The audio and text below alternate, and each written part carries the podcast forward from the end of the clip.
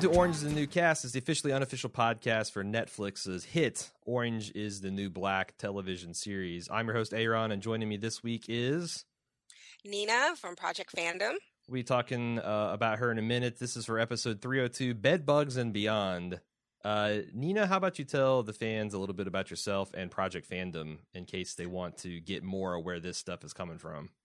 Uh, I think I know some people already know because uh, we put out a yearly like poll just to see how the website and the podcast is doing, and we asked people where they found us, and a lot of people answer uh, Bald Move. So um, thank you so much for that. Well, thanks for um, thanks for joining us because uh, you know I was I just kind of assumed that everybody would get back together, and I was gratified that when I sent out the email, uh, nobody's like "fuck you guys" because that would have been that'd have been tough to replace anybody. I'm I'm glad you're getting something out of it. That's awesome.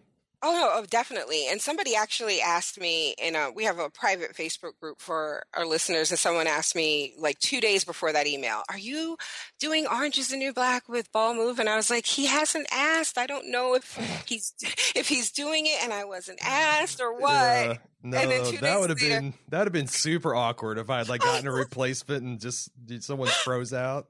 I know. Um, but yeah, so yeah, my website is Project Fandom. Um, it's basically, um, it's my site. I run it, but it's fan run by people who are just as passionate as I am about TV and movies and comic books and graphic novels. And so we review a lot of stuff. There's about 48 of us um, covering currently like I, I, before we began i told you like over 70 tv shows um, we have several podcasts. Some of them are more consistent than others.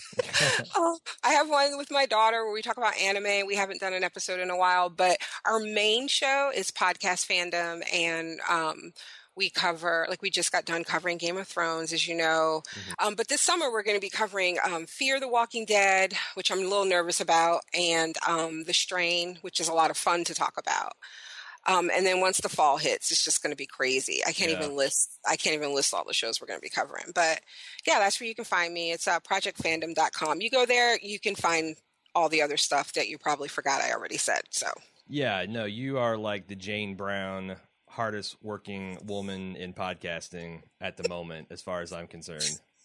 so get on up. Uh, at six o'clock in the morning, the podcast, the Orange New Block. Uh, that's the other thing. You're up at six doing this. Yeah, uh, I, to work out the schedule. So I appreciate the the flexibility.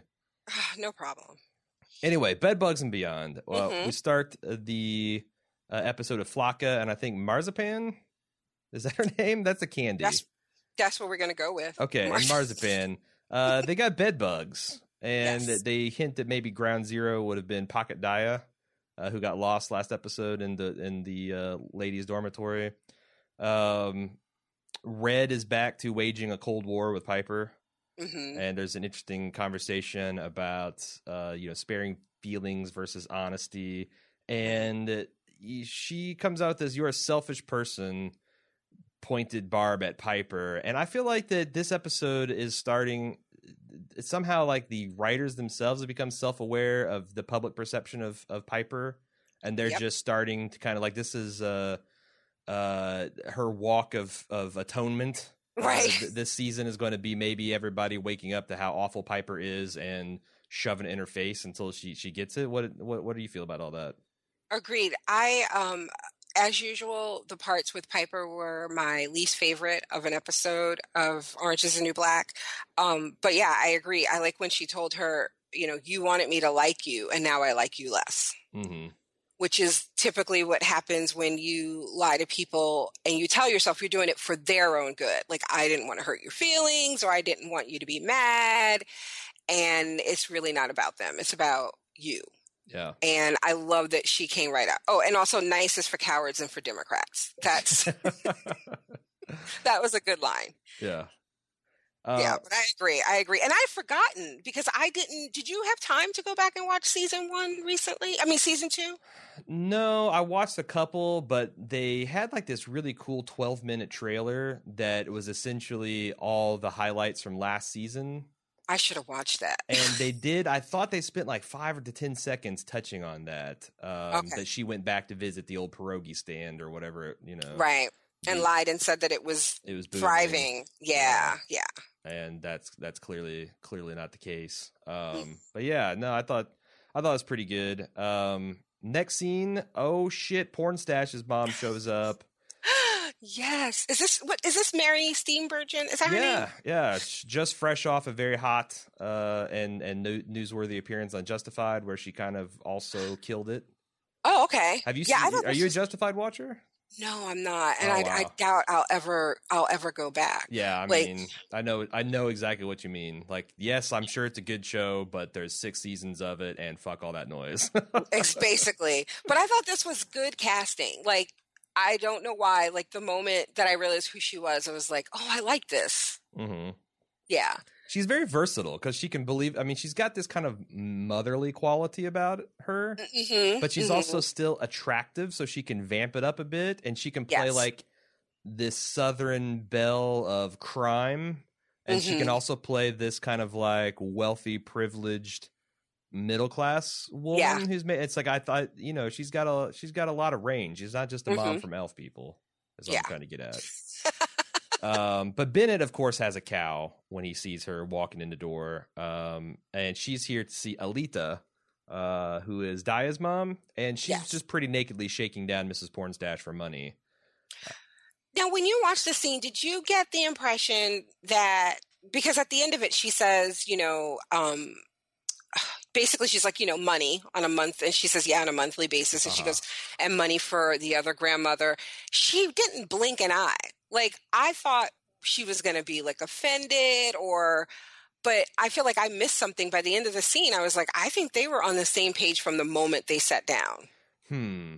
I my read was that this woman is um that, that, Mrs. Pornstache was surprised and a little taken aback, but Mm. her kind of like base level middle class racism kicked in, and she's like, "Of course, of Right. course, this woman in jail would try to shake me down for cash, and you know what? If that gets me what I want, I'm cool with it."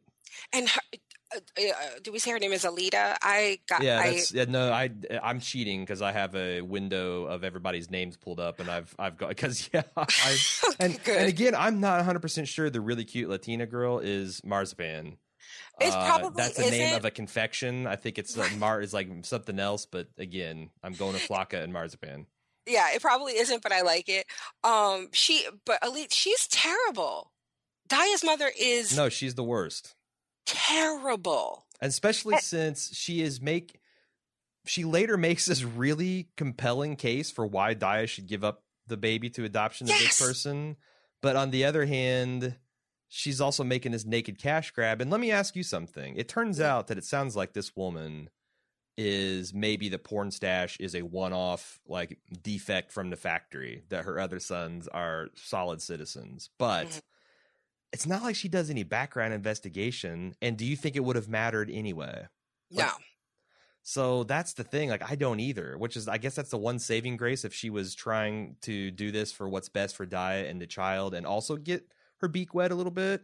Right. um you know that's but i just feel like that no matter what this woman said she was going to spin it to where Daya needs to do this right. Because even earlier, um, when they were discussing, like when they figured out that it was probably bed bugs or something, um, with uh, Flaca's chia pet poon, Um, she i think right then she said like or maybe it was in the first episode but she said something about i oh she wrote her the, the card in the first episode and she looked at the card and she says i smell money.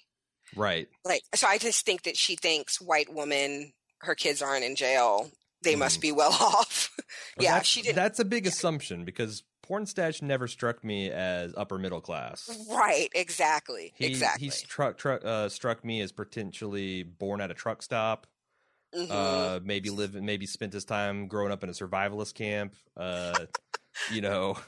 Right with a bunker at the ready yes. Yeah yeah yeah yeah. It's it's i didn't get the whole but you know i it, she she i guess played the miss Pornstache mom roulette and and won what can you say Mhm. um so bennett stops by while all the women in the latina bunker are in various states of undress after trying to debed bug which at first thought i thought that was like you know that's a major out of bounds violation you shouldn't have a male guard there which they talk about But then the rest of the episode, the women are just going around in underwear everywhere. gr- grandma panties Yeah.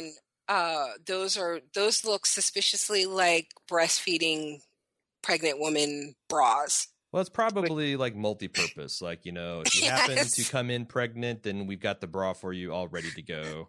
yes yeah Uh, did speaking of the panties, it looked like Flaca and Marzipan were wearing conventional like Victoria's Secret underwear underneath their granny panties.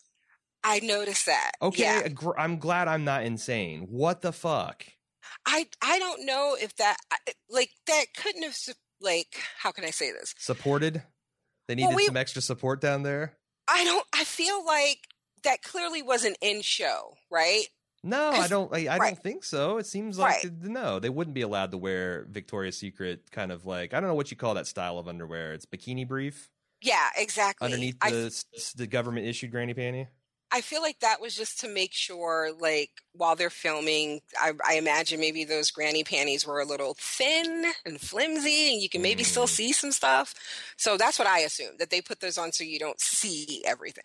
It just seems like there's so much pervasive nudity from like everybody, no matter what your body looks like. That it. Yeah.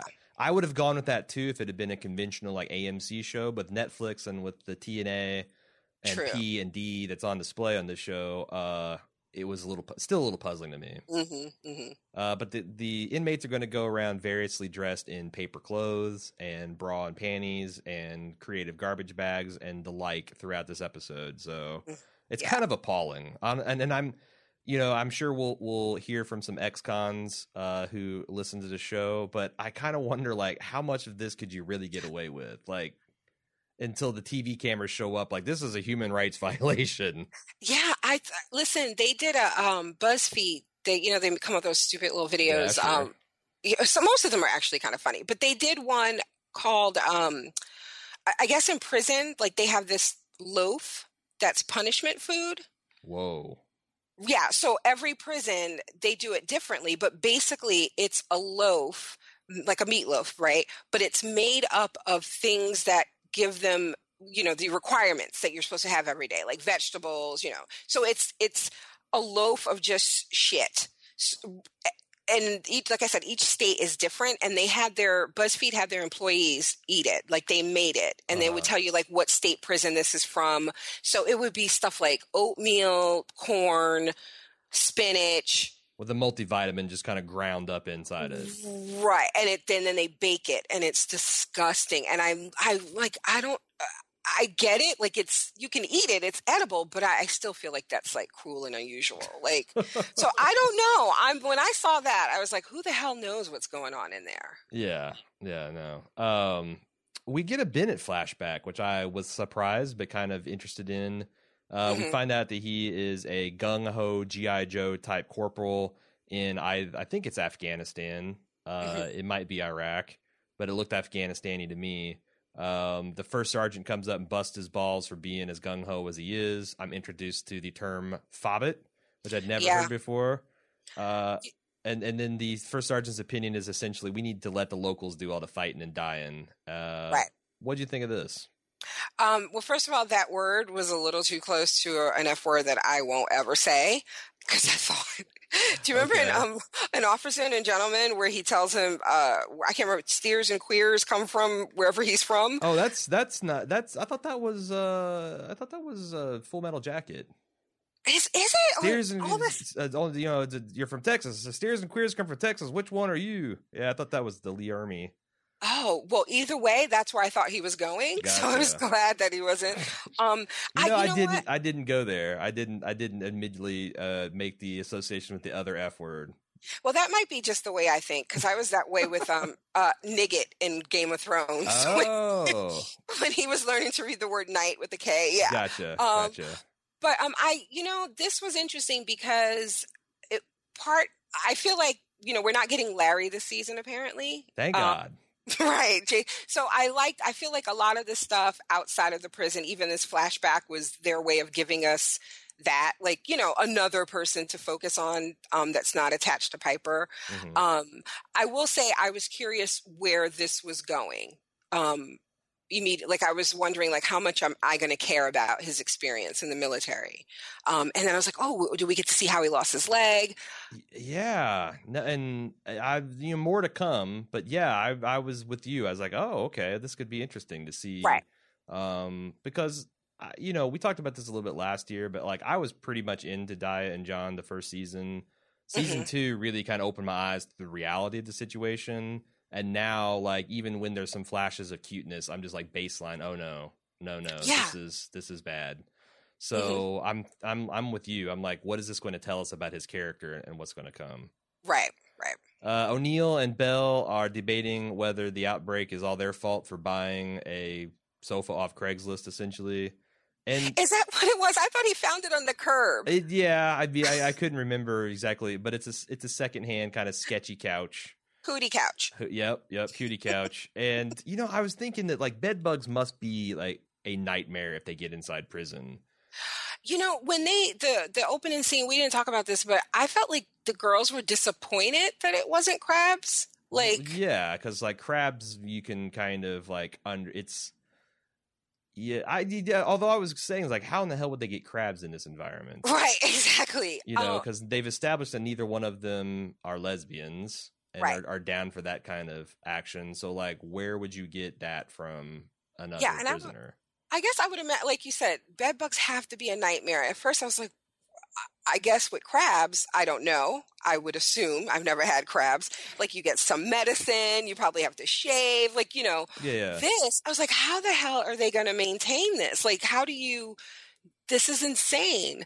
Um, but I liked it. Yeah, he thought that maybe she thought that maybe it came from the couch, and I thought he said, "Well, I, I checked it, and they were mumbling, so I wasn't getting completely like mm-hmm. all of this." Because then mm-hmm. Caputo walks up and he talks about something about he he made a deal for some more, I think, paper gowns for the yeah, women. traded and, tube socks for paper gowns. Yeah, tube socks that he doesn't yet have. Uh-huh, uh-huh. yeah, um, but I like this couple. Yeah, no, no, me too. Me too. I, am actually amazed. I haven't gotten bed bugs as much as I've traveled and stayed in hotels and like sometimes questionable hotels. Mm-hmm. Um, because again, again, like any place where you got mattresses or you got people coming in and out, it just seems like it'd be Gross. You know, it's like it's like trying to get rid of head lice in a school where everyone's required to share hats. Like, how right. would it? where would the horror ever end? You know? right, right. Uh, we got a scene of the girls discussing the phenomenon of Glono, which is the power team of Gloria and Norma, uh, who's got the whole magic mute thing going on. Mm-hmm. Uh, Poussey is wearing his big ass garlic onion necklace to protect herself from bed bugs. Uh, Pennsatucky tries to be the Rosa Parks of trashy white girls and bust up the uh, the the the racial block of of the uh, uh, of the dinner table or the lunch mm-hmm. table. Um, which we get uh, another scene of Suzanne almost near rioting over someone talking about the yeah, the past tense. She almost got killed with a potato. Uh, I will. Put she will potato her at a future time, which I'm kind of looking forward to. yes.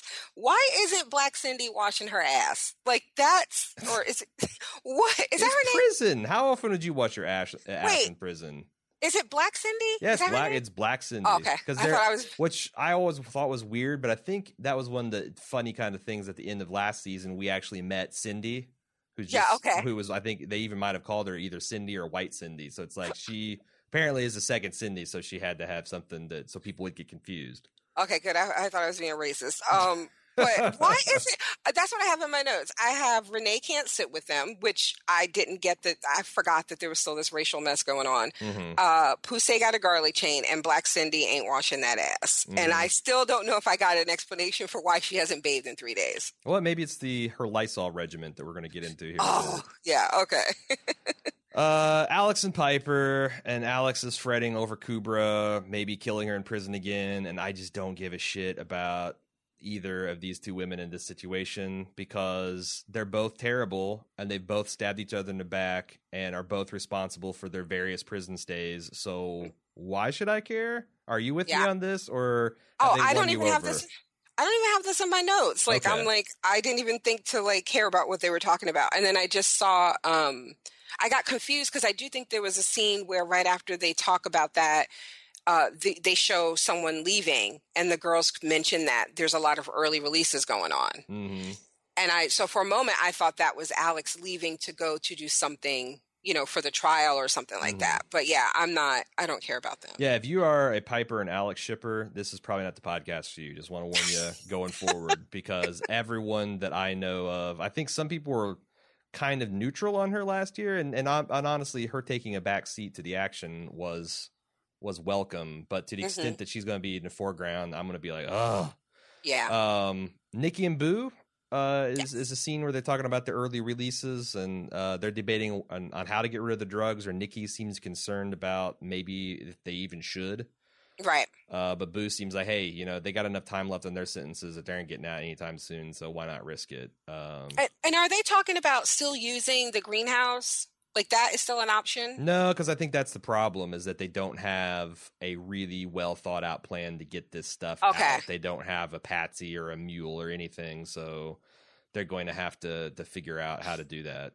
Okay, that makes sense for what happens later. Got it. Yeah. And uh, Bennett and Daya confront Aleida in the kitchen. They kind of surprise her with an intervention. Mhm. And, you know, I thought this was kind of an interesting scene in that, you know, Bennett was forced to just sit on the sidelines and essentially not have an opinion about this, Right. which is the one thing that I always find, you know, it's like it's, it causes cognitive dissonance because when you're talking about a woman who's pregnant, especially in a relationship as fucked up as this, then she the decision of what to do with the baby rests with her, right? I mean, Right. logically that makes sense. On the other hand, it seems like the father also has an investment and some strong feelings, and to completely discount those is kind of cruel. Yeah. And there's where it is. There, I don't And- know that there's any way to round those corners. You know, you hope And- that everybody communicates and gets along and supports each other, but in the real world, that's probably not perfectly happening all the time. And then in this situation, especially, it's like I- don't know what they're. Th- I think you and I talked about this last season. I don't know what they're thinking, like how they think this is going to work. I get that he has a say, and he's totally like, "Why are we even Mhm. thinking about giving this woman, who's not the biological grandmother, right. um, this baby?"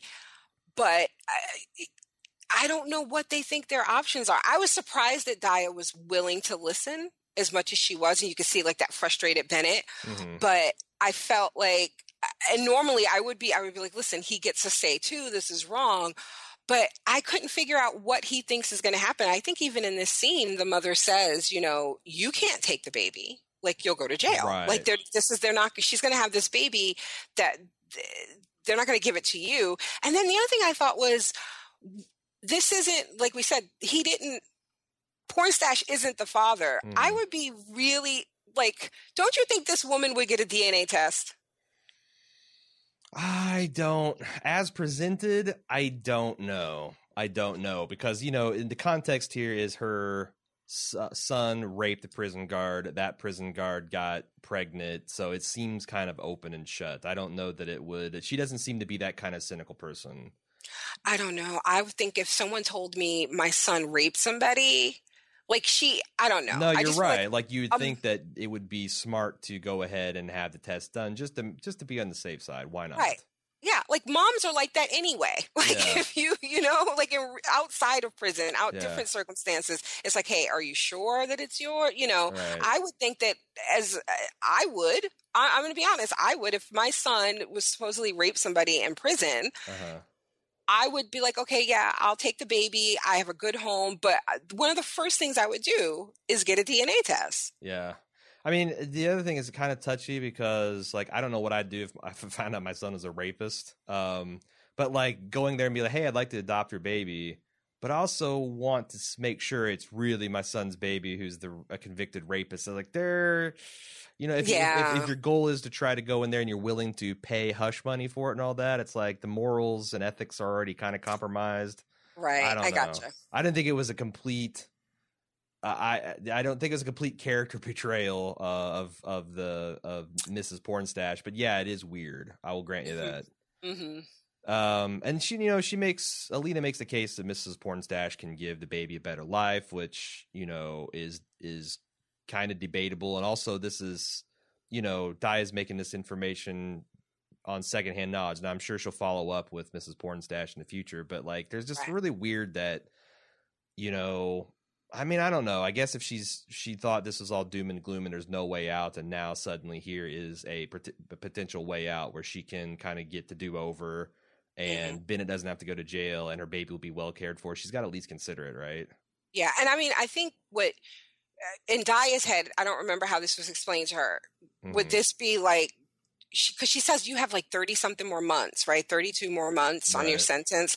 Does she think that she would just raise the baby for thirty months, and then when she gets out, she gets her baby back? No, I think this is a permanent deal. Oh, okay. That's what Yeah. I was getting. Wow. I think uh, anyway, because like I just I don't because it, it's that's what would you do? You you you know the baby's three years old at this point, and you're just gonna swoop Yeah. in and be like, "I'm your new mama. Say goodbye to grandma," and Right, right. be gone. But yeah, it's it's weird. The other thing that nobody's mentioning is like maybe this girl is an awesome mom, but she's still a mom, and Pornstache is not going to stay in jail for life.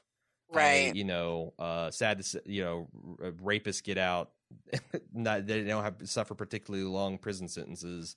Uh, so he's out in what seven years on good behavior, and Mhm. now you've got Pornstache involved in this woman's life or this this your, your baby's- daughter's yeah. life. It's like yeah, there's and nobody even talks about that. Like I'm glad Nope. that your other son is a dentist and a lawyer, but you also got this other one who's going to be out during her Mhm. formative years. So what's your plan for that?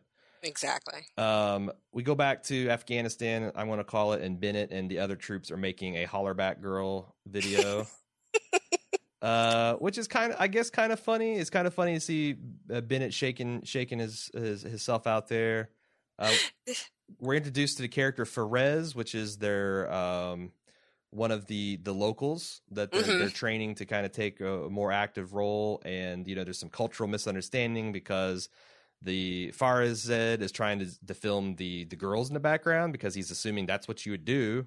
Right, And, right. and they're like, you know, no, no, no. And then the other guys, the other Muslims are thinking these guys are uh, boy kiss boy kind of thing. And Yes. yeah, it's uh, and then it's like, I can see that because then they cut over and it's like Yeah. one guy's measuring the other guy's arm no, biceps. totally, totally. yeah, it's it's it's pretty gay. Um, I think that um, I don't know. They're setting up Bennett to be sympathetic to uh, you know everybody else is kind of like fuck these guys, um, and Bennett is you know even though he's the gung ho because that's Mm-hmm. weird because the sergeant in the beginning was very I bet you want to come over here and just kill a bunch of ethnic slurs. And the other guy is kind of like you know very gung ho Terminator Amer- U.S. soldier, and now it's like this first sergeant seems like he might be the one with the insensitivity towards Muslims, and Bennett is Right. the one reaching out. So yeah, I don't know if that's interesting or not, but that's what's happening. right. Uh, Soso wants to com- uh, some bean leaves to combat the bed bugs. She wants to get all Jane Goodall uh, with with a little nest here. Um, Nikki and Luschek stop by in the laundry room. This is all taking place in the laundry room where she's hanging out Mhm. with uh, Leanne. Um, and either they got fans for the heat. This I, I thought this scene was stupid, and it served just to give Nikki a potential mule because Luschek just freaks out over the bed bug situation and strips Right. naked right in front of these girls. Uh, which he said is like getting dressed in front of your dogs, which is funny enough. But I, he couldn't even say like. "Get- This is like getting undressed in front of my sister. No, he said like he just basically dehumanized them. He's like, No, that's how unsexual this was for him. Leanne and Angie, uh, when they smile, it's kind of like the dog, the, the Pennsatucky situation. When they smile, it is. It's like they're out. No, any thought of you as a sexual being Yes. is is out the window. And I think, it- you know, like, like getting dressed in front of your sister, like I wouldn't do that because yes. for the opposite. I don't, you know, for for the opposite reason. But like, yeah, you get in front of dressing room for dog because it's a dog. What do they care? They're licking their balls and whatever. And it doesn't help that the uh, one of them had just referred to her vagina as her soggy box. Uh, it is a, it was just a nonstop onslaught of unattractive yes. depictions of female sexuality, which Nikki was like, "Oh yeah, totally. No, I, I'm, I, I'm so gagging for it now. After I'm- just gagging. In fact, Right. uh, Oh, but but- oh, go ahead. No, I was gonna say, but the main thing is that he had drugs in his pocket. He's got the smallest, cutest little bag of weed. in his his pants pocket. Uh-huh. Sleepy time tea. It's is what he tried to call it. Sleepy time tea, which you know, uh, again, I guess they've developed Luschek as a a- an idiot uh, Mm-hmm. that you might be able to hang a storyline like this on, but it was a bit too much for me. Yeah. But you know, whatever. It gets them where they need to go, I guess. Right. Uh, meanwhile, uh, speaking of uh, nasty asses, uh, Black Cindy is just hosing down with Ly- Lysol with a nice little, uh, almost spiritual hymn that she's singing, uh, you know, as she's doing it. And there's a debate about, you know, whether that's medically wise, which we can talk about, and also. Uh, Tasty tries to start reasoning with Suzanne about you can't just pop off every time someone mentions V, and also Alex almost gets put into Seg because she's being an asshole, and Piper saves her. Yes. What what of those shall we talk about? Let's talk about the fact that they had to make up the fact that any woman has ever in the history of women and vaginas douched with a fucking can of Lysol. Is that, That not because okay? I want to play devil's advocate as a person without a vagina. I thought I've heard that as an urban legend to like as a as, as a way to prevent from being impregnated.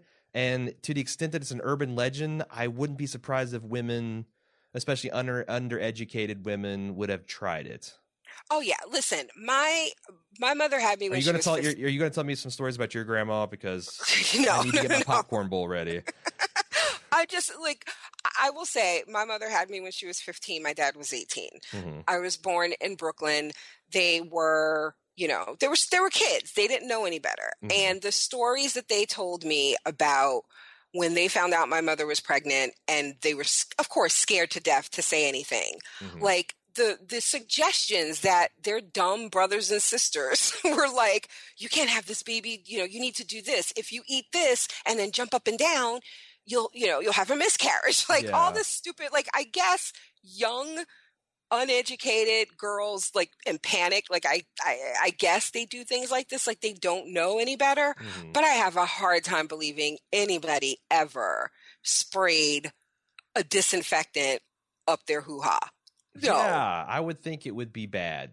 It, It would would- be you- like like you said, like like uh, Tasty said, you're you're steering towards the iceberg of chemical burns and toxic shock doing that. Yeah, yeah if you if if a woman did it she only did it once trust me she again like it Ed- wasn't like a practice have you heard the Eddie the classic Eddie Murphy skit about him being a teenager and getting ready for his first date where he thought he might get some and putting uh, cologne on his dick? Oh no I imagine it's that kind of situation. Yeah, where it's just yeah. like no napalm. All right, nice. Oh, Also, can we talk about the fact that uh, even in this scene, I didn't know that Alex was walking around in a trash bag Mm. until the scene later. I didn't get it. Like, because I feel like, I don't know. I felt like I only saw her from like the shoulders up, and I thought she had left the prison. Oh, you know I- she's I- wearing some- like a cocktail dress or something? Yes, I thought she went to court or she had some, like, I thought she left the prison. So when, oh, when. I, I was like, what is she wearing? I thought she had on a dress. And I was like, why is she allowed to just wear this dress the whole time? I'm an idiot. But um the new guard, that woman is new, right? The black lady? uh, no. Well, so there is a new black. There's this. First of all, super racist, Nina, for not being able to tell black women apart. You know Especially as one yourself. This is kind of cra- This is kind of tripping me out. But I, there is a new a, a black guard who's the counselor whose name is Rogers. And this is um she was she was in last year and her name's Maxwell. Okay. So she's yeah. been yeah, but they I they do kind of have a similar look. You know who she reminds me of? Who's that? Um Rutina Wesley, is that her name? Uh Tara from True Blood. No, yes, yes, yes. Yeah, she that's- does. she- She kind of reminds me of her. But um yeah, so in this whole scene where she's gonna write the shots and then Piper like, please, you know, she's had a rough day or something. I was just like Get the fuck out of here with that. Yeah, I was like, "Who? uh, You're you're in prison. Every day's a rough day. Shut up." yeah, no, I mean, like I said, I don't want to come across as unsympathetic. It's mostly confined to these two characters. Mm-hmm. Yeah. Ugh. anyway, uh, moving on to Daya and Bennett meeting at their spot, and where he's made an engagement ring out of gum wrappers.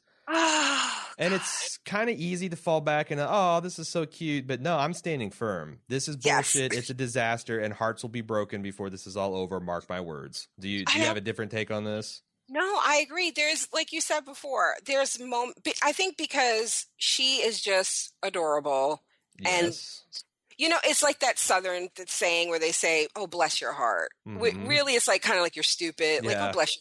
Like yeah. that's how I feel about them. It's like this is so sweet, but you guys are so dumb. This is not. And then they kiss right there in the yard. I'm like, "Oh, come on." Yeah, no, it's it's a it's a problem, and like it's just you know, really, you're going to propose with the gum wrapper, and I get you might not be able to give her the ring like for keepsies in prison. Right. That's some weak sauce, dude and it's clearly an overreaction to you feeling shut out of the whole decision the baby and just like you know again this feels more and more gross and doomed and exploitative mm-hmm. and helpless than charming and romantic like it did in season one. So yeah. Yeah. Um, and it doesn't help that like I understand that like not much time has elapsed in real time, but like you know I've said, seen several comments uh, and several emails like this is the longest most interminable pregnancy in the history of mankind. And it kind of yeah. three seasons of her being pregnant with this dude's baby is is is a lot. Yeah we need to hurry this up. She's i think um, this is like mariah carey's pregnancy. I swear that woman i she had she had twins. I think she had like nine months for each one. That woman was pregnant forever. Yeah. Uh let's see Nikki tries to talk to the deeply stupid Luschek about helping her move drugs with an elaborate candy metaphor. And then he, I thought it was kind of funny that how he turned the tables and just scared the shit out of her. Yes. Like it's kind of like the ultimate prison prank. You know, you could yes. you could put it on YouTube, except for get both of them in serious trouble. And I thought it was pretty funny. Yeah. He's like, I'm just kidding. Of course I'll do it. Like, did you forget who you're talking to? Of course I'll move your drugs. But my, my thought is, is he's just so stupid that this can't go well. No. any of them, right? No, it won't. It won't end well. Oh man. And you know, I'm also starting to think this is a bad idea for Nikki as an addict because mm-hmm. she's already kind of getting twitchy about it. And right. you know, when she said that like when he goes, still I'm getting my cuts 80%, she's like, of the money or the drugs? I'm like, oh no no you're you're addicted you're an addict you don't get to keep any this is right, not a good, this is not a good deal right uh there's a pretty cute scene between Poussey and Norma where uh you know Nor- Glono is doing this thing where they put everyone's problems in eggs and then I mm-hmm. guess you throw the egg away and that gets rid of your problems and and with the uh Gloria having to use oatmeal for a calming itch salve for people there's mm-hmm. less oatmeal to go around. Some people are eating eggs and she can't afford it, uh, which freaks Poussey out. But Norma just decides to go behind Gloria's back and take care of it. I thought it was yeah, pretty cute. That was cute. Yeah. Uh, a scene where Piper comes clean to Voss. Uh, I don't see why they like each other. I they fucked each other off over so often and so recently in everyone's memory. And Voss calls her a manipulative cunt. And I'm mm-hmm. like, fair point, but also pot. This is kettle. You're black. Yeah. And you got anything to add on this? No, I don't. You know, we talk about this on our show with different types of chemistry. You know, and there's some people who have character chemistry, mm-hmm. like where you just like seeing their characters together, like Tyrion and Bronn, mm-hmm. you know, on Game of Thrones. Yeah. And then there's, you know, when it's romantic, clearly some people, you know, have chemistry, chemistry, romantic chemistry. These two have neither. Like they are not. You don't think they have? You don't think they have chemistry? Because I feel like that it's they have chemistry. It's just been largely thwarted by the types of characters that they've played. I, you know, well, okay, as actors, no, I don't know. Not even that. I don't right. get it. I like. I didn't, I don't. Like you said, when they're sitting there and they're putting all their shit on the table it's just walk away. Put the shit on the table and walk away. I don't get uh, why they would want to be with each other. Yeah, I mean, like, I guess when I see them like sitting on a bench and they're just kind of smiling and neutrally interacting, I think they're kind of cute. But mm-hmm. the second they start with any each other's bullshit, it's just like gouge your eyes out bad. Yeah. Like, and, oh, I was going to say this is a um, for me, this this scene was a revelation because this is where I realized she was wearing a trash bag. this is the scene where I was like, "Oh, that's what this is," and also I'd forgotten that that's what Piper had done. That she'd called the parole officer. Right, but like that was my point from last season. You know, the series opened out with Voss fucking over Piper by turning mm-hmm. her over to you know as a state as a as a witness to the state. Mm-hmm. Then she fucked her over at the beginning of season two. Right. And like I didn't even buy that Piper would be like this, you know, pushover about it because you know what I'm saying? Like Yeah, I, I yeah. just it just felt and, and they just kind of let Alex get away with being the wounded party. And I don't know, man. I I I I I, I would have much rather enjoyed them both being like fuck you, fuck you too and then restore the relationship throughout the season than how they handled it here, which is Yeah. Piper is the bad person, Alex is the good person, and they have hate sex. And we'll see where yeah. it goes. But again, ugh. hmm Uh, we got the exterminator wanting to burn all the books, which is a big bummer for both uh, and Tasty because they are the bookworms. Uh, They got the sweet Harry Potter references, and there's a, Yes. There's a funny debate about whether it's a bed bug or cupcake. I like the line about where Poussey is like, "Now, how are you going to tell this man who's an expert on bugs what it is?" She goes, "Well, I am an expert on cupcakes." Right. and listen, they I would have just it's how how sure are you? Sure enough to put that shit in her mouth? Nope. Yeah, And she did it. Oh, I love it. And she goes, now I'm about 50-50. that's how much she loves books. uh-huh. That's how much she loves books, man. Uh, Bennett shows up at Daya's old house, or I guess Aleida's old house, and meets Cesar. Mhm. uh, who is just entirely too much. Um, you know, he's got a birthday gift for Pocket D- Daya, who's who's Uh-huh. actually Lucy. We'll Uh, he announces he's proposed to Daya. Uh, Caesar's got this domestic or this side piece that's essentially his domestic slave. Margarita. Margarita, yeah. Uh, I noticed that there's this game in the background the kids were playing unsupervised that had three choices for interaction. Throw knife. It's A, throw knife. B, fuck you. C, pass gas. And I'm like, well, okay, okay.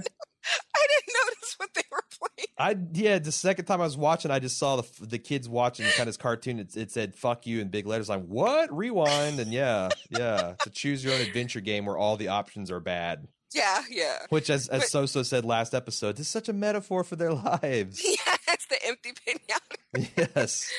Um, this guy, Caesar, he is a horrible person, but a great character. Yeah, and and I- I've got more to say about him. Good, a good. little bit later. Um, Mhm. we got uh, a pretty important scene of the comptroller, uh, who used to be in love with Figueroa because she, you know, got him hooked up with the Giants and all this stuff last Mhm. season. Uh, he drops the bomb on Caputo that the prison's being shut down in two months. Ah, I actually felt bad for him. Where, yeah. So me and Cecily had spent a lot of the first episode talking about how we cannot believe that we actually think that Caputo is a stand-up guy at this point. The dude Yeah. that masturbated in his office to the thought of power over Uh-huh. female inmates has somehow, by season three, turned into an almost heroic character. Yeah. Because I was taken aback when he asked him, um, when he said, uh, what about, because he's, oh, you'll probably get transferred. Like, you know, you're, Yeah, because you're, you've done well. mentioned, right, you're mentioned favorably. And then he goes, what about everybody else? And he shook his head. He looked genuinely sad. I think he is genuinely sad, and he I don't think he would accept a a personal promotion at the expense of his other people. Yeah. And that just shocked me. Yeah, no, I I again Caputo it seems like he's coming off like I mean again you're comparing him to Healy and Figueroa and Right. fucking Pornstache and even Bennett. You know, it's like okay, it was skeevy that a dude would jerk off in his office thinking about having power over inmates, and then you meet dudes that actually do inappropriately uh, take power over inmates, and it's like okay, well, I guess that's not ba- so bad. It's, he's the lesser of all the evils. He is the lesser of all of all evils. uh, Caesar, speaking of Caesar, is uh, uh, you pulls a gun on his teenage. I don't think it's his son. Maybe it's like maybe one of Aleida's kids from another baby daddy. I think it is Margarita's son. Oh, is it? I think so because he said because you know he just kept like looking at her like tell him he has to listen to me and then she does that and she's sitting there kind of like you know She- watching him. I think that's her son. Okay, she seems like what, but she's she's not old enough to have a kid that because she seems like she's barely out of her teen. But maybe I don't I don't know. I I just thought that maybe she was too young. But the way she's looking at him is like she broadly like, can you believe this kid? Like she's f- cool with what Caesar's doing. See, you almost had me say something that was going to get me in trouble. No, let's do it. I can always Mm. edit it out, Nina. I got the marker tab right here. Well, You, well, you already listen, I think just- all black women look the same. My like you were like, oh, she looks really young. I'm like, uh, I don't know. Like they don't seem to be making the best life choices. like, uh, yeah, yeah. Uh, but I'd be curious to see your listeners to to to in the feedback that you get for this podcast. I'd be curious to see if they thought that I thought that was her son. Okay. Uh, what do you think of his? Uh, first of all, I got a note that he had extremely good trigger discipline. Uh, if you got to point your gun in a in your in, in, a kid's face, make sure you keep that finger off the trigger until you're ready to pull. Uh-huh. And it wasn't this, so it's like you know, I, I respect that. Uh, what do you think of his philosophy? Is secretly deep down inside, they're happy there's an adult in charge. You know, I hear that a lot. like you, you do hear parents say that. Like, you know, kids want structure. They want somebody, you know, they want to know that you have control and that you're going to take care of them, you know, but they don't want you putting guns in their faces to eat soggy french fries. Like that's not. And then when Bennett reacts, he goes, "Oh, I know you think I'm strict. No, I think you're crazy." yeah, no, the, the disconnect between what he thought was Bennett's look and what he, you know, it's like the it's it's the problem is I'm too strict, not that I got a gun out. Right. But I so, like this character. I do too. I do mm-hmm. too. Um, we go back to a Bennett flashback where they're watching drone cam footage of like remote devastation of the army. There's some mm-hmm. kind of mm-hmm. disturbance with the locals. Uh, uh, I think his name is Farza, uh, mm-hmm. who was the sympathetic Muslim in the previous scene, tries to come in to warn them about a bomb. He gets shot because the guys freak out about it, and then the real quote unquote bad guys roll in grenades. And it looks like that Bennett kind of I, I think we're supposed to to see that he took the coward's way out that there's one guy who you know uh jumped on the grenade and covered it with mm-hmm. his body and then Bennett dove in the opposite direction right which I I don't know that that explains how he lost his leg and it kind of makes him seem like he is what the first sergeant said he was. He's all gung ho, and but when the chips are down and you got to make a life or death decision, you're going to be the guy running away from it which yeah. is also the heavy-handed, you know, bacon gauntleted theme of of the episode for him as well. It turns out, right?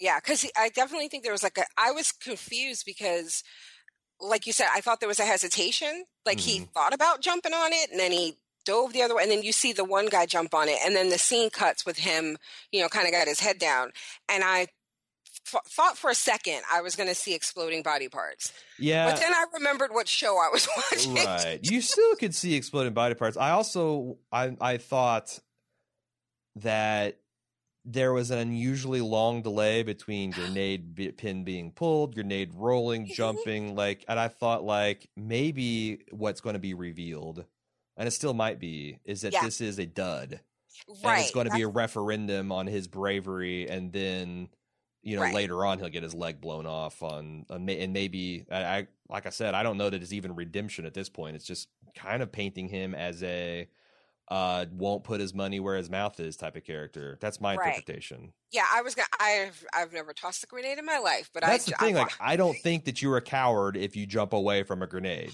I just want to say that. Like, I no. think that's a rational human survival, and the person that will jump on a grenade to save is like, uh, you know, above and beyond what what you would call heroic and self-sacrificing exactly like, you know, i i didn't take this as he's a bad guy for not wanting to put his body over an exploding projectile like i didn't but but when they I juxtapose that. that. with his decision to abandon the baby car and mm-hmm. and like i feel like they are wanting us to make that connection and i okay. i don't know if i if i track that through i mean i saw what they're trying to do but i didn't know if i agreed with it right i agree uh, Red. Oh, Jesus Christ! Speaking of Healy, uh, Red wants her husband off her visitation list because he's like a pillow, mm-hmm. soft, lumpy, always lying behind her back, and he wants she wants to add her lawyer. Obviously, she wants a, a divorce, and Healy is a fucking dick, and he completely, uh, he completely projects all of his yes. insecurities about his marriage onto Red. Mm-hmm. And you know, just screams about how she doesn't respect men's feelings, and you can't call your husband a cocksucker, and and he kind of realizes it at the end and backs off a bit, but yay for him, I guess. I I don't know. Healy's yeah. gross. When this scene first started, I thought he was being genuine, like because you know he had that. Uh, what did it? When he had the women coming in to counsel, the, the feelings jar or something like that. Remember, yeah, he tried safe, to do all that. The safe place or whatever. Yes, yes. So I thought that was this. Like he's still trying. and yeah, I'll then try my hand at marriage counseling. Why not?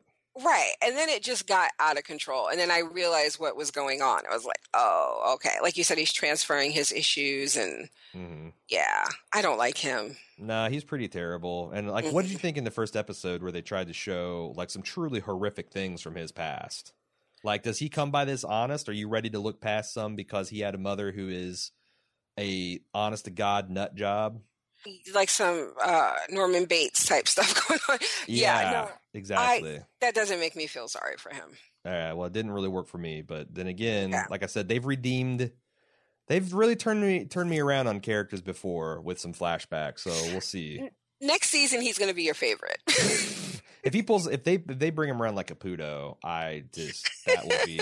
I mean, cause you know, honestly, that would be cool in the right way because it would give me hope that people that are just this fundamentally wrong about their wor- worldview can turn Mhm. around and improve their lives. hmm but it seems like you get to a certain age where if you haven't gotten your worldview sorted out and you know It ain't gonna a certain happen. amount of humility to accept that maybe you're wrong, it's just never going to happen. Exactly. So, and he uh se- seems to be to be about that point of no return. Uh, Boo and Nikki check for the drugs and they've been stolen. what do you think's going on? Uh, I think Nikki's full of shit. Yeah, she's kind of obvious, honestly. Because first of all, who knew they were there? Was it That's just the two the of them? thing. I mean, unless you tripped and slipped and your eyes lined up in that vent, hmm you're right. Um, and also, I, I, I was convinced she had stolen them. I just didn't know for what purpose, whether it was just to flush them down the toilet and get Mhm. rid of them, or to sh- shoot up herself, or to selfishly cut Boo out. I didn't know why, but I was pretty convinced she'd stole them. Yeah, my my first thing was that she stole them, and I thought it was the first thing. Like I thought she just didn't want to do this, and she didn't want to tell her. hmm So she, but you're right. It, it could be one of the others.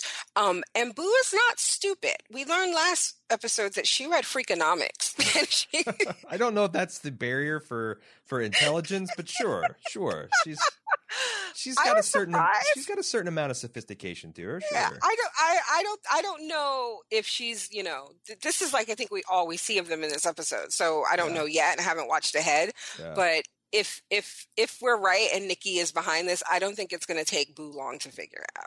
All right. And can I just say, you know, God bless this actress for. I'm in relatively decent shape, and I don't know if I'd be on TV in granny panties and like combat boots, and like Oh she Big has. Boo. Yeah. Yes, Everything. Not giving a fuck. not a single fuck given, and I love it. I just love that she's like, "This is my big flabby tummy and my cellulite." Mhm. I love it. hmm yeah, no, I mean that's it really runs the spectrum because I remember seeing this one woman in the background of several scenes who's just like built like a Miss Universe. hmm and you know it's like it runs the gamut you got like of, of attractiveness and and body I, I i like i said i'm i'm all for uh more average nudity or normalizing nudity because you know this country is like fucking lost its mind when it comes to the relationship of sex like. and violence and Mhm. and all that Yeah. and we collectively need to get the stick out of our ass and to the extent that this helps us move past our moral adolescence then i'm all for it What did what did you think of um uh Daya's belly, fake belly? And when she remember Oh, you know, earlier, I never. You know what? I ne- I never even thought to consider it was fake. Um, but yes, Right, Yeah, it yeah, be, yeah. I'm like, Yeah. I don't know that. I feel stupid, but yeah, because obviously the pr- uh, actress has not been pregnant for three fucking years. yeah, it um, looks it looks um it looked real Do you? So, to some degree. so this is some because you know we just got done with season one of True Detective, and I'm Uh-huh. convinced that there's no way Woody Harrelson gained like 40 pounds between the 95 Marty and the 2012 Marty, right?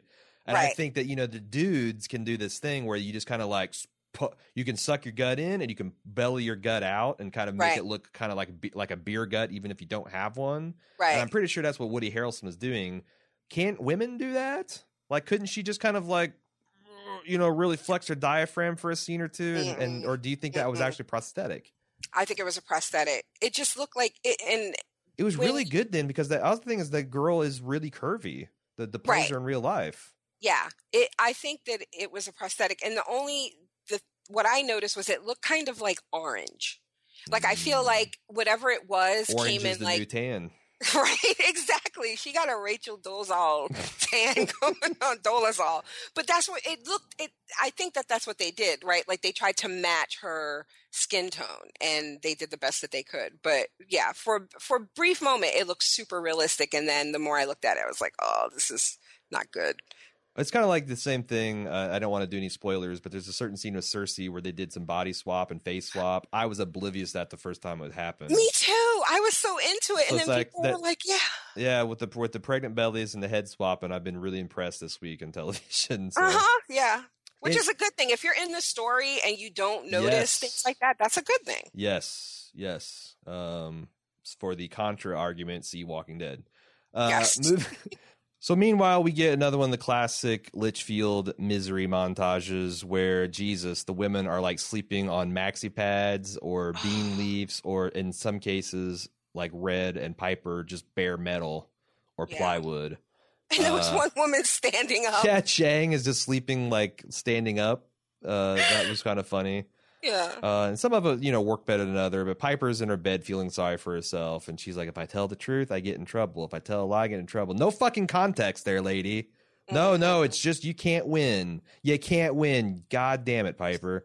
And you know, Red says, "Hey, you sh- could try getting outside of your own pointy little blonde head and stop being a manipulative bitch." Mhm. And I guess Red is starting to warm back up to her, uh, just Yeah. because she she feels sorry for her dumb ass. She cared enough to give her some tough love. Yeah, and she has the, a great line that made into trailers. The world's better in black and white, and she pauses and says, "And red," which you might you think, what is she up to? Because her arc so far has been, "I'm going to fly straight and narrow and do my time," and this there's a little sparkle in her eye. Yeah, yeah. I like her. Oh, she's great. Uh, yeah. we go back to Caesar's house, and he tells about uh, Daya's quinceañera story. Her- Quinceañera. Quinceañera. Thank you. I I, I butcher uh, all okay. languages. I'm I'm not. I'm I'm just you know I don't have any favorites linguistically. English, German, Latin. I'll fuck it all up. all up. Um, but uh, you know, Caesar essentially says you got to get yourself a side piece of bacon, like my margarita. Hey, I'll give you this old crib. It's got luck. Uh, you know, and clearly Caesar's got a screw loose.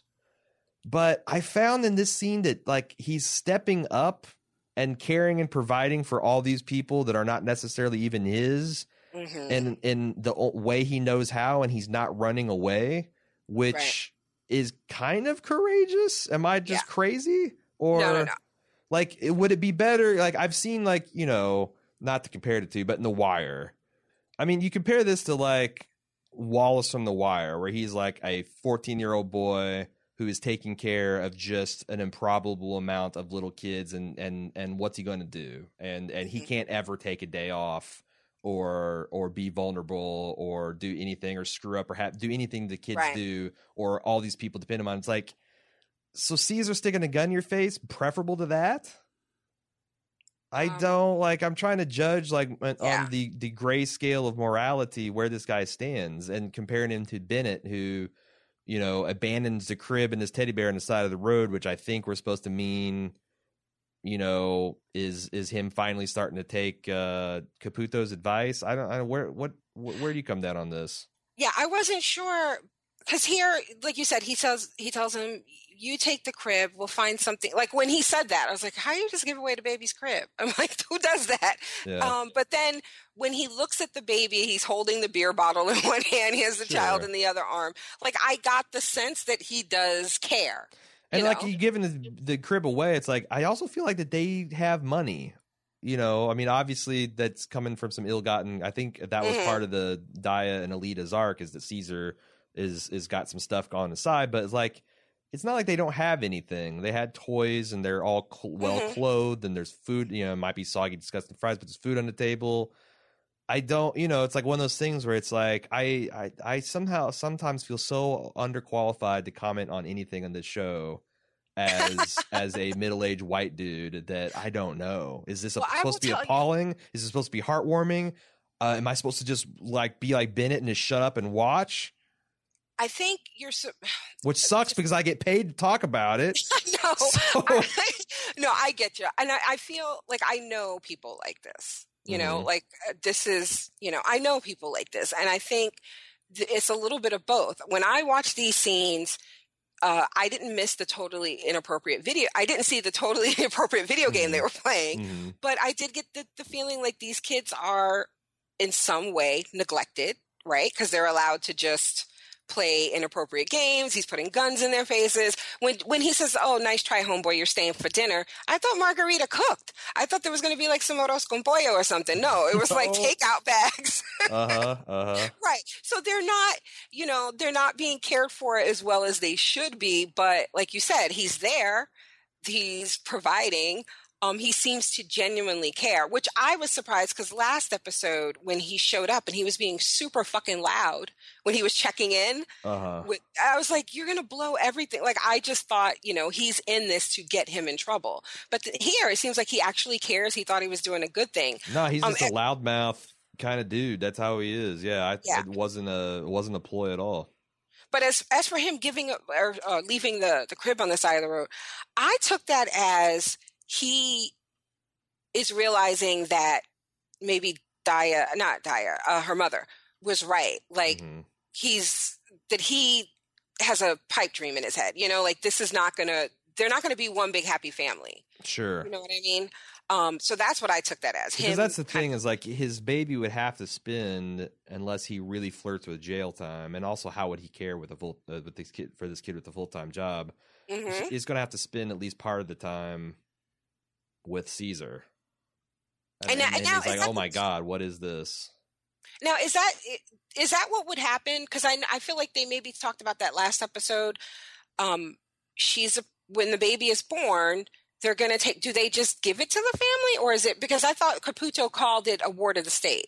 Yeah, because I think how that's that and that's what that's what Aleida said too. It's like you remember your year in foster care, maybe, Right. but I I I don't know because you know this is another thing where like I'm probably blissfully ignorant of, but I would want to say that the state would probably send the child services out there, you know, while uh you know, for the first because Mhm. you get the baby for like a week, don't you? Wasn't that the plot point for the other Latina girl that came in pregnant when she had the baby? She got to at least spend you know, I'm not sure whether it was like a couple weeks or a couple Mhm, days or whatever, mhm. but I was I know it wasn't just like literally you gave birth Right. now it's ripped away or maybe it was and I'm just blanking out that horrible piece of of history. Because God, it was brutal when her boyfriend did it to her again last episode, Yes. and I'm so, kind of surprised we haven't, you know, that that's that's all they're they they've had to say about it. Because I'm kind of wanting to see whether that comes back around. But Mhm, mhm. um, yeah, I I, want to believe that in New York they would send out, you know, child protective services, look around the apartment and see that there isn't like razor blades or things on fire or anyone obviously on drugs, and be like. And your blood relative, or maybe because other things, she's got the grandma who seems like a solid citizen. right. She's getting yeah. old, and maybe it's too much. But like you know, I, it seems like there's better options than putting the baby in foster care. Well, I tell you, if they send child protective services to Cesar's house, that baby ain't going there. You They're not so? gonna. No, he got how many freaking kids were already in there? Uh, Um, like I don't know. Do you think he has the presence of mind to straighten up long enough for like a an interview?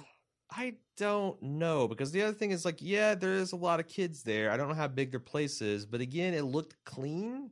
It looked safe. It wasn't like constant screaming and yelling. Everyone was well fed and groomed. Like I, that's kind of my overall theory of you know Cesar is a is, is a lunatic, but he is Mhm. he's you know it's kind of like Mussolini in Italy. He the trains ran on time. you know, like like Right. shit is happening with kind of efficiency over there. Like I bet Well, the kids are studying and and or maybe not. Maybe they're just playing I don't think. fuck you, throw knife, fart video games. But right. but it seemed not Norman Rockwell, but you know, not Where did- total chaos either. Where did he get that gun? Is it was it kept high up on a shelf or something? I can't no, remember. No, you're right. That was like at ba- ideal baby crawling, like in, in a bottom shelf of a some kind of armoire. It was in the toy box. Maybe it was just a toy gun. That was a joke. right. He was just uh, intimidating the kid. yeah. Uh, yeah. The only thing else left to talk about is Alex and Piper hate fucking Uh-huh. in an abandoned library, which I was kind of like sitting up, like, okay, well maybe this will be hot, and it never really got hot. No, it wasn't even a little bit. Mm-mm. Yeah, I just I I don't know. Like, is this a turning point in the characters? Do I care? Uh, I don't know, and no is the answer to those questions. Yeah, and ditto. I don't. I didn't care about this. I just thought, oh, how is it like the I? Uh, how is she the least interesting thing on the show?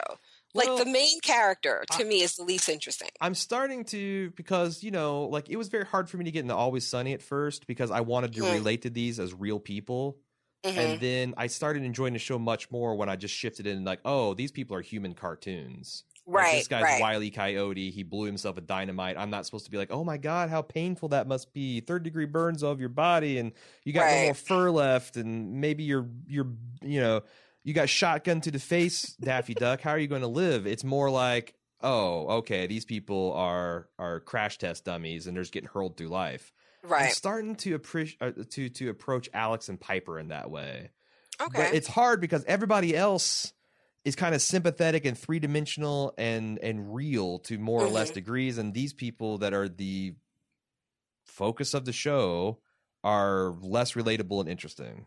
But Yeah. it's the central that the one thing I can almost see Jenji Kohan doing is piling on Piper with like acknowledging how selfish and and shallow that she continues to be even three seasons later and maybe she's encouraging us to get into the whole human crash test dummy vibe i don't know how how how much longer do you think this can go? The show. i kind of feel like this might be you know i was thinking uh that this was going to be the final season because it just seemed right that's about i think jives up with you know i, I mean not literally piper's sentence but like right. believably, you know, if you had three years of worth of show, that that would be about whatever her sentence. But I didn't get extended when she, when when Alex fucked her over last season. I, I the upshot is I heard the Netflix renewed for another season, Okay. and and I and honestly, I don't know. We'll we'll have to see how the season goes and whether we're all interested in covering it again. mhm. But um, and I've enjoyed it like so far, thus far. I'm I'm in in on it, but Mhm. I saw a lot of people that have binged the whole thing in our forums and like emailing saying that this is kind of a down year. yeah. so I've heard the what's your what's your thought about how long this can go? I I honestly thought it will probably go one more. I hadn't heard that they were renewed, um, but I thought next season should be it because I figure like I I the same thing. I've been seeing a lot of people disappointed with this Uh-huh. season, um, and I just feel like if you're smart, like Breaking Bad, you just want to like be good and go out good. You know, like you don't want to you don't Yeah. want to stick around till people are sick of you. And, and that's the thing. Like, I think what's interesting about this show is it's funny. When it's funny, it's it's just you know it's enjoyable on Mhm. that level. Mhm. and also getting to know the backstories of all the w- female characters. And I feel like three years is about how long it's going to take for us to get to know these ladies and how they got there. And then all that's left is introducing potentially new characters that Mhm. can't mhm. possibly stand up to what they've already established. So, you know, or you get in a Beverly Hills 90210 situation where Right. these kids are still fucking in a high school, or it's the new class that we're supposed to care about, and like no one ever does. right. But, you know, the other thing is about Jenji Kohan is like that's everyone's criticism about weeds. It hung around way too fucking long. yeah, like, if exactly. this woman will happily continue to write if you pay, give her a paycheck long after the inspiration or fun is gone. So Right. I don't have any, and and I'm not I'm not pledging to go down with the ship. Right. Like, exactly. The second I'm like I'm doing this as over Bald Move overtime. This this is this, this as soon as this thing stops being fun for me, I'm out. I'm out. and that and Netflix has given us so much. Have you watched Sense8 yet? I have not. I want to. Although I just saw Jupiter Ascending, which was a train wreck from the Wachowskis, and I'm like, oh god, what would they do? Is it Don't. good? It's so good.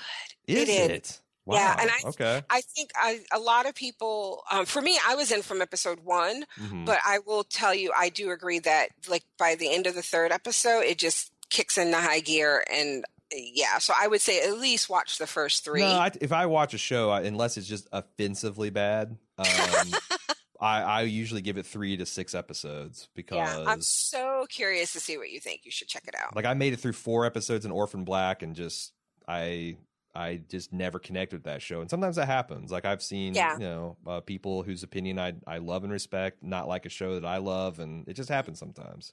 Yeah. But yeah, no, I'll, I'll check it out. It's been Okay. Netflix is every fucking time I go to you know watch something. It's like, have you tried Sense8? Have you tried Sense8? They're You really know, pushing it. It's they good. really are. They really are. All right. Well, that is going to be it. We don't. Um, we should have some feedback by next episode. It always takes a while to get the tubes kind of filled Yeah. filled up uh, in the coverage, but we'll be back with two more next week. Uh, thanks again, Nina, for joining us and, and helping me break this down. Because as I said, I, there's no way I could do this with Jim. There's just it would be such a farce to have us cover this show uh, about women and minorities and that relationship. So uh, thank you for for helping me out and, and lending a female perspective. No. Uh, where can people find you again? projectfandom.com. Um, and if you want to follow me on Twitter, I'm not a really good tweeter. Just go to projectfandom.com. right on, right on. And uh, you you cover all the things. And if you are interested in any of the things, you can find them at projectfandom.com. Yeah. All right. Pretty much. Thanks. We'll talk to you later. Bye.